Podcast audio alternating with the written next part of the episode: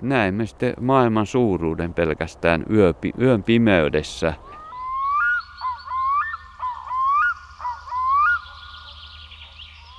Aivan varoittamatta etelätaivaalle kasvoi viuhkamuotoinen pilvi.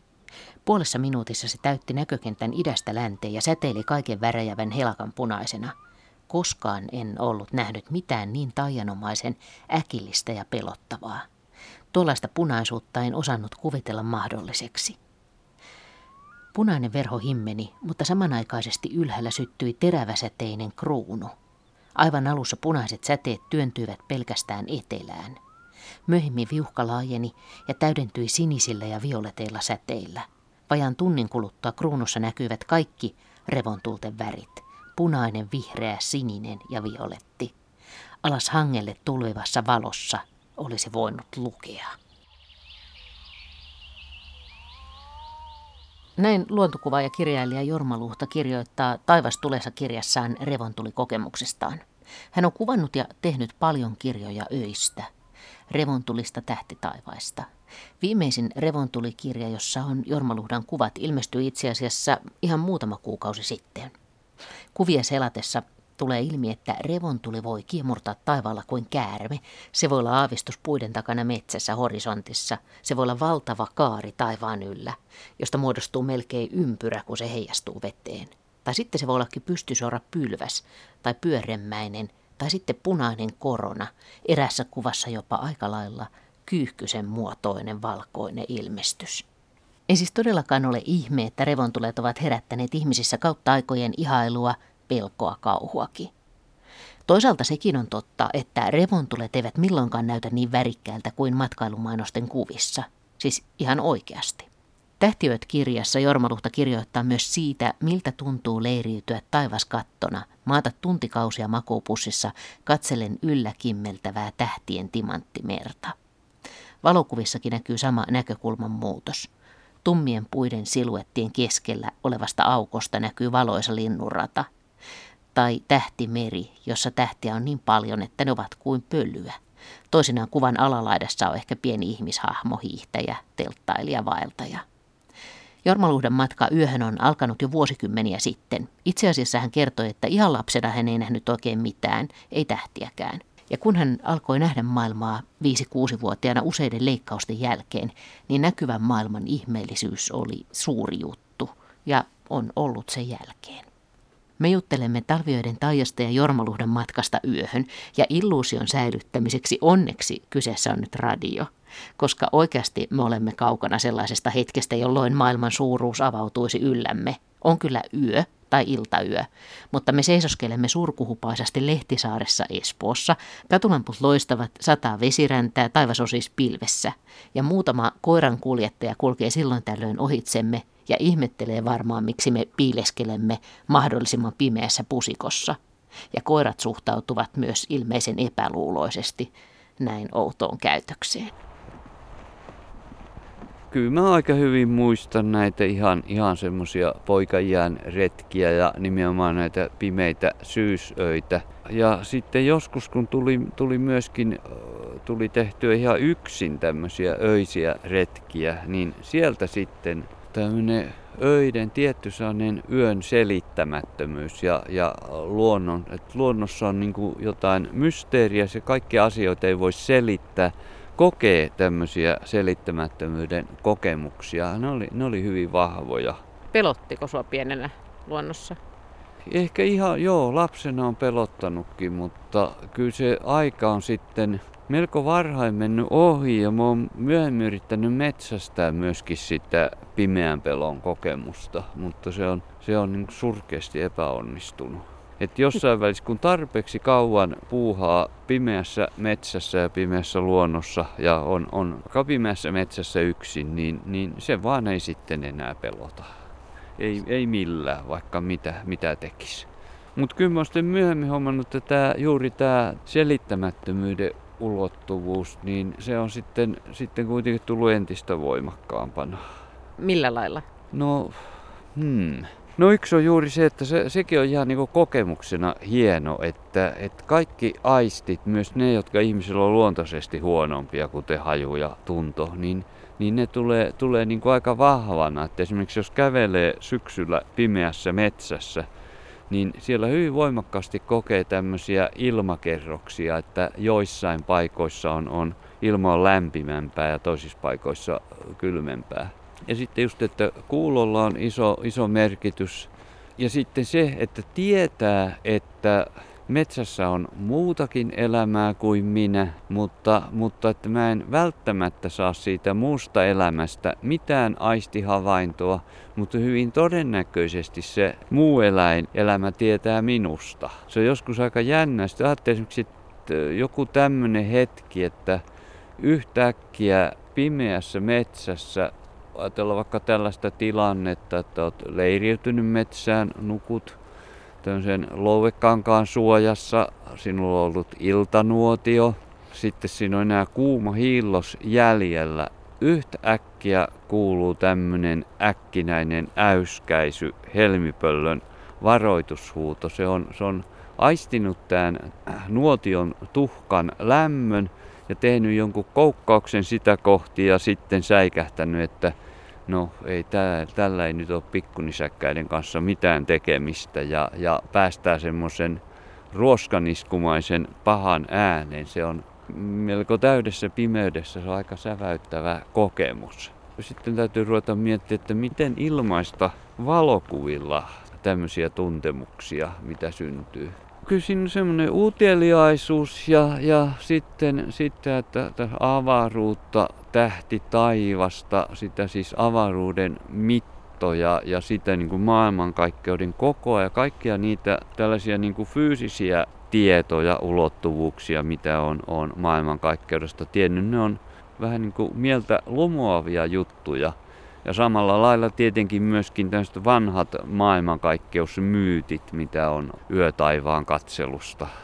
Kaikki nämä jutut elämänpuusta ja tämmöiset niin ikiaikaiset käsitykset maailmankaikkeuden rakenteesta tai vaikka suomalaisen muinaisuskon näkemys tämmöisestä kolmikerroksisesta maailmankaikkeudesta ja, ja miten se liittyy tämmöiseen yötaivaaseen tämmöisissä vanhoissa uskomuksissahan tähti taivas on niin kuin tämmöinen meidän litteä maailmaa peittävä taivaan kupu, joka on vähän ruostunut reikäiseksi, että yli sen maailman valoa sieltä keskiyölläkin pilkottaa näistä pikkureijistä. No muistatko semmoisia vahvoja kokemuksia, semmoisia hetkiä, jolloin sä oot niinku kokenut sen tähtitaivaan semmo- semmoisena loputtomana? Joo, kyllä siis siinä joskus, kun, kun sattuu semmoiseen tilanteeseen, esimerkiksi lokakuun yönä, ei ole kuuta ja ei ole mitään valosaastetta ja sitten on, on tuota, että ilma ei seiso, vaan se on vähän, on sellainen pilvetöntä, että ilma vähän liikkuu, jolloin ei tule tällaisia niin sumusia kerroksia maan ja taivaan väliin todella, että tähdet niin kuin näkyy semmoisena jotenkin jalokivimäisen kirkkaina ja selkeinä.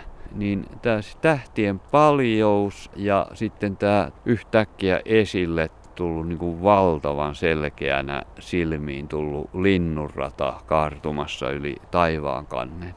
Se on siis uskomaton kokemus ja sitten kun vielä sattuu tietämään joitain, joitain tämmöisiä yksityiskohtia, että esimerkiksi tuohon sumutäplään, jonka näen paljain silmin, sinne on kahden ja puolen miljoonan valovuoden matka.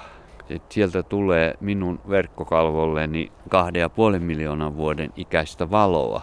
Niin nämä on kyllä hyvin vaikuttavia kokemuksia ja vielä jos se on, on esimerkiksi mulla sattui tämmöinen kokemus Savukoskella Itä-Kairassa myöskin niin kuin suuren erämaan keskellä ja toisen kerran sitten Kuhmossa tämmöisenä syksyisenä laavuena, kun siihen yhdistyi rajavyöhykkeeltä tuleva susi, susilauma-ulvonta konsertti. Ne oli aika voimakkaita, että ilman muuta niin kuin mieli alkoi halata, että tästä täytyy jotain saada tehdyksi. Jotain, jotain täytyy tästä saada kuviksi. Jossain kirjassa kirjoitit jännästi just siitä, että kun asettuu siihen pieneen louekankaan alle ja, ja on se pieni piiri siinä metsässä ja sitten yhtäkkiä kun katsoo ylös, niin sitten niin kuin se valtava tila, joka siitä aukeaa. Joo, siis on tässä myöskin se puoli, että niin kuin tässä arkisessa päivämaailmassa samoin kuin myös pilvisenä yönä, niin meiltä jää maailma näkemättä. Että, että näemme sitten maailman suuruuden pelkästään yöpi, yön pimeydessä. Ja, ja edellytyksenä on, ettei ole tätä nykyajan joka paikkaan tunkeutuvaa valosaastetta. Niin esimerkiksi tällä hetkellä me seistään Espoossa Lehtisaaressa tämmöisen pienen metsikön keskellä ja valoja on joka puolella. No taivaskin on, on pilvessä nyt tämmöinen tihkusade, mutta et ei, eihän me nyt nähdä mitään.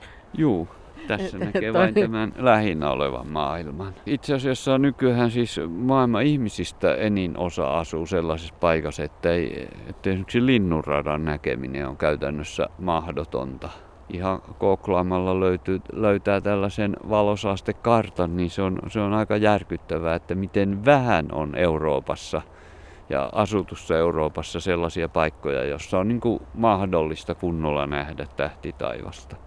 Ja se on jotenkin liikuttava ristiriita ja jollain lailla kuvaa muutenkin meidän aikaa se, että laitetaan valoja, jotta nähtäisiin enemmän ja itse asiassa niin ne estää meitä näkemästä. Joo, kyllä mä uskon, että jossain välissä vielä tulee ihan, ihan tämmöisikin julkisiksi kriteereiksi, että esimerkiksi kaupunkien valoja ei saa, tai yleensä mitään valoja ei saa asettaa niin, että, että ne ihan tahallisesti menee tonne avaruuteen täysin harakoille. Ne haittaa lintuja, luontoa, siis muuttolintuja, luontoa ja, ja haittaavat tosiaan ihmisiä, jotka haluaa nähdä maailmaa ja, ja sitten kun kaikki ulkona olevat valot, niin, niin nehän myöskin kun menee menee energian käytön kannalta täysin hukkaan, kun sisällä olevat valot sentään lämmittävät kotejamme. Niin se kirjoitit jossakin kirjassa myös hauskasti siitä, että mikä onni, että me sijaitsemme täällä linnunradan reunalla, että meillä on tästä niin kuin aitiopaikka nähdä tätä linnunrataa ympärillämme tai edessämme. Juu, kyllä, että jos muutos siellä tämä pieni kotitähtemme sijaitsisi jossain, jossain linnunradan ja sen pienen pieni ihmeellinen planeetta sijaitsisi jossain, jossain linnunradan sisäosissa, niin tuonne ihan, ihan suuren maailmankaikkeuteen näköalat olisi erittäin rajoitetut. No entäs sitten ne revontulet? Miten, miten sä kiinnostuit niistä revontulista? No joo, se usein oli tosiaan, että tähän tähtiöiden kuvaamisessa oli, oli jotain haittatekijöitä. Oli valosaastetta, oli kuutamoa, oli pilviä ja myöskin oli revontulia. Niin, että ne oli ja, se haittatekijä. Joo, joo. mutta sitten mä niin odotin, että usein aamuun mennessä revontulet loppuu ja siinä tuota paremman tekemisen puutteessa sitten aikani kuluksi kuvailin revontulia ennen kuin pääsin sitä varsinaista aihetta kuvaamaan. Se oli kuitenkin paljon helpompi aihe, koska sisältää paljon enemmän valoa. Ja näiden kuvien, näiden kuvien vastaanotossa sitten tapahtui juuri päinvastoin, että tästä minun suuresta ja tärkeästä aiheesta ihmiset ei ole kiinnostuneita vähäkään, mutta sitten näistä näitä ajankuluksi otetusta revontulikuvista heti tuli sellaisia, Aa, uskomatonta, ihanaa, en ole koskaan nähnyt.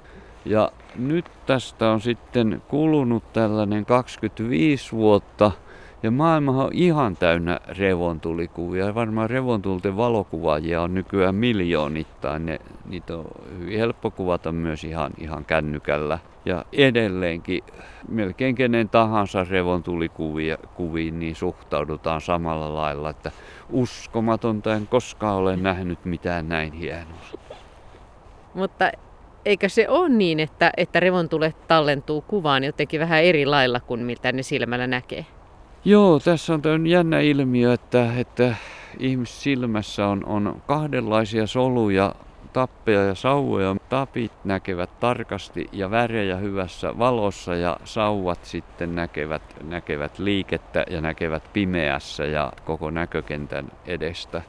Ja kun on tarpeeksi pimeätä, kun valoa on alle tietyn määrän, niin vain nämä värejä näkemättömät sauvasolut on mukana siinä näköaistimuksissa ja silloin me koetaan myöskin revontulet täysin värittöminä, että ne on jotain vaalealta valoa pimeydessä, kun ne ovat kirkka, vähän kirkkaampia, ne on valkoisia. Mutta kun se tietyn kynnyksen yli menee se valon määrä, niin sitten tulee nämä, nämä värejä näkevät solut mukaan siihen silmän havainnointiin ja revontulille tulee värit. Mutta niitä ei koskaan yleensä näe tavallisen kirkkaisrevontulissa niin vahvoina niitä värejä kuin ne oikeasti ovat. Ne on yleensä ihan, jos eivät niin kuin sekoitu päällekkäin, niin ne on ihan tämmöistä, että yhdessä niin kuin revontulivalossa, vaikka vihreässä tai punaisessa, siinä on vain yhtä valon aallon pituutta, että se on tämmöistä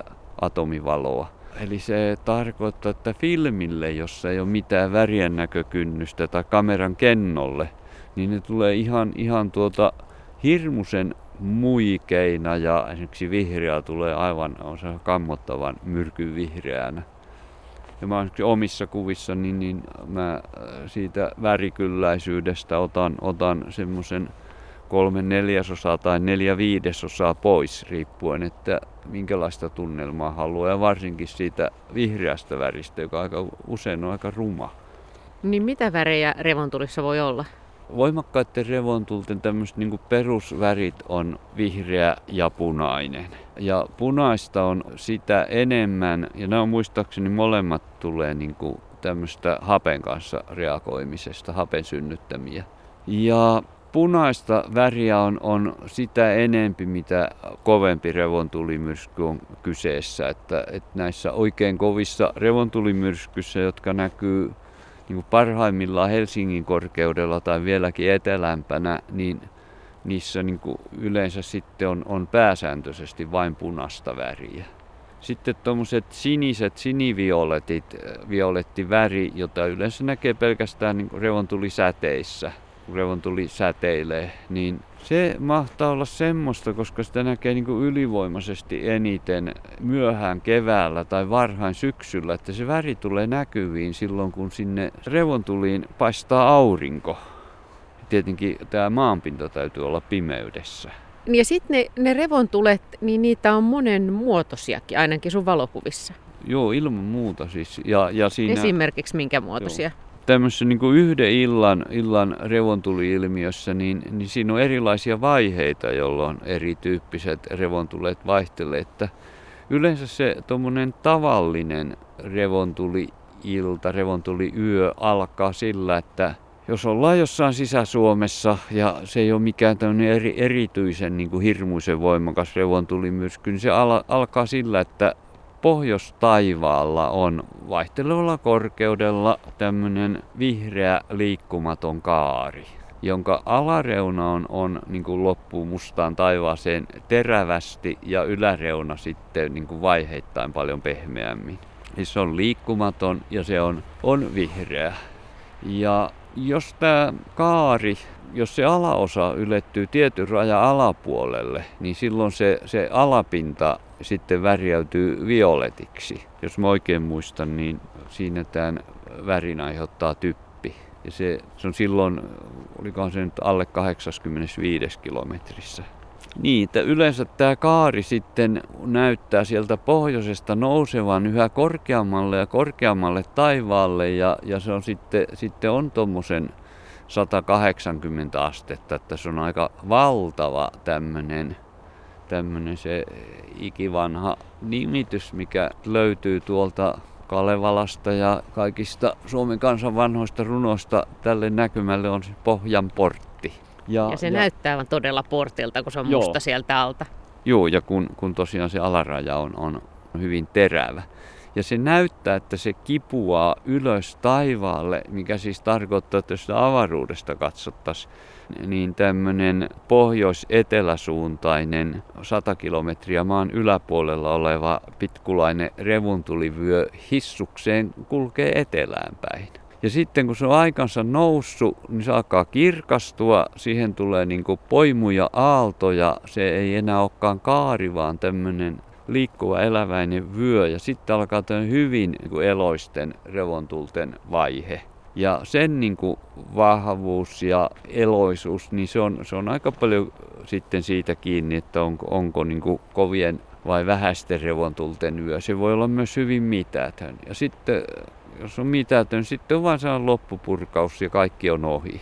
Mutta jos, jos nyt tosiaankin, varsinkin jos ollaan tarpeeksi pohjoisessa, että se pääsee niin kuin kipuamaan tuonne taivaanlaelle ja vielä vähän, vähän eteläpuolellekin, sitten tämä, tämä säteily, purkautuminen, se näkyy tämmöisenä taivaan täyttävänä kruununa, koronana.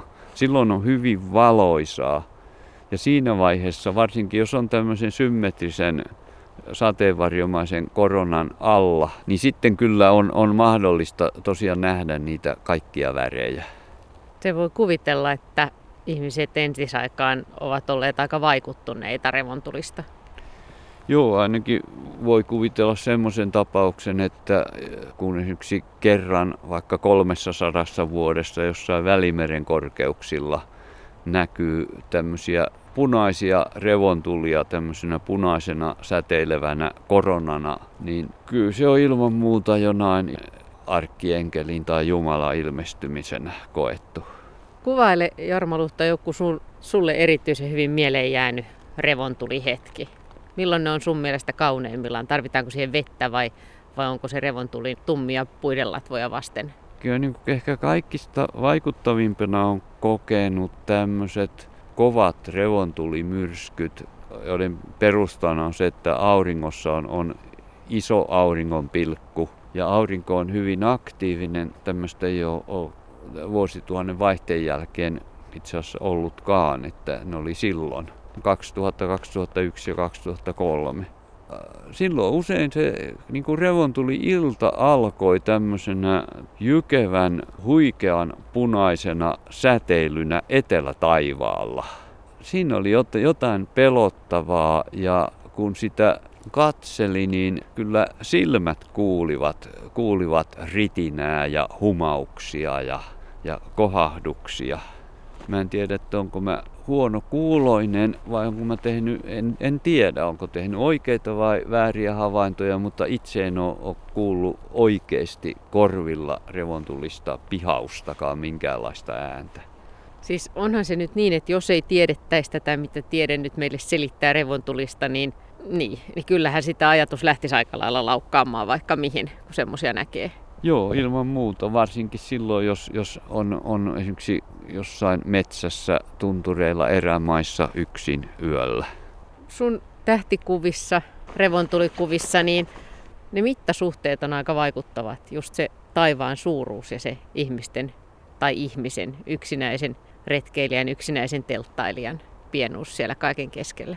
No ainakin se on ollut se oikeastaan näiden kuvien ehkä semmoinen keskeinen sanottava mulla on, on tämä, että ihmisen ei, ei pitäisi tässä kaikkeuden keskellä ihan hirveitä kuvitella omasta henkilökohtaisesta merkityksestään.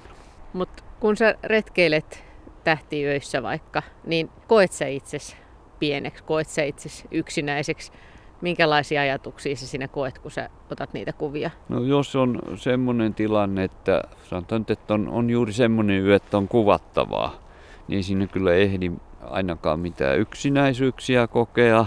Itse asiassa luonnossa aika harvoin muutenkaan on mahdollista mitään, erityisesti mitään yksinäisyyttä kokea, että semmoiset kokemukset enempi tulee sosiaalisissa yhteyksissä. Esimerkiksi keväällä ja kesällä on, on niin paljon kaikkia muita eläviä ystävinä ja seurana. Mutta tosiaan sitten myöskin, että silloin kun on, on jotain kuvattavaa, niin siinä on niin paljon työtä, että ylipäätänsä juuri silloin ei, ei tuota niin ihmeellisiä koe, että kyllä mä niissä kuvissani enempi niin kuin, niin kuin kuvitan niitä kokemuksia, jotka on ollut aikaisempina niin sieltä enempi sieltä nuoruusvuosilta äh, silloin, kun, kun ei tarvinnut näitä öitä tuhlata tähän kameroiden kanssa räpeltämiseen.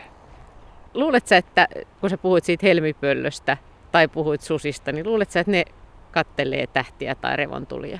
Kyllä voi olla, että, että kun on tämmöinen oikein kova revontulimyrsky, niin äh, kyllä sitä ehkä tulee vähän vilkaistua. Mutta toisaalta mä on, joskus on, on ollut revontulia kuvaamassa ja katsomassa esimerkiksi edesmenneen elämänkumppanin koirien kanssa. Eikä ne kyllä niihin kiinnittäneet, että välkky miten välkky, ei ne niihin kiinnittäneet mitään huomiota. Että esimerkiksi tieto, että mun, mun taskussa voisi olla jotain herkkupaloja, niin oli, oli niille ainakin miljoona kertaa tärkeämpi asia. Jormo Luhta, missä sun mielestä parhaiten kokee yön luonnossa? Mä pidän erittäin tärkeää, että on, on ennen kaikkea sellaisessa tilanteessa, missä emme ole, ole nyt, että minkään näköistä liikenteen meteliä ei kuule. Se on niin kuin aivan semmoinen se aistit, koko se luonnon kokemus ja myös niin kuin kokemus omasta itsestään, niin muuttuu täysin erilaiseksi, kun tuo liikenteen metakka on pois. Ja samalla voi jo ihan pelkästään, voi, voimme kuvitella maailmaa, jossa ei ole sitten tätä meidän kummallista sivilisaatiotamme. Sitten toinen lähes yhtä tärkeä juttu on, on tämä valosaasteen puuttuminen. Ja sekä itäisestä että läntisestä Metsälapista löytää kyllä tämmöisiin tilanteisiin oivallisia paikkoja. Se on sinänsä hyvin hieno kokemus se, että ei, ei kuulu mitään.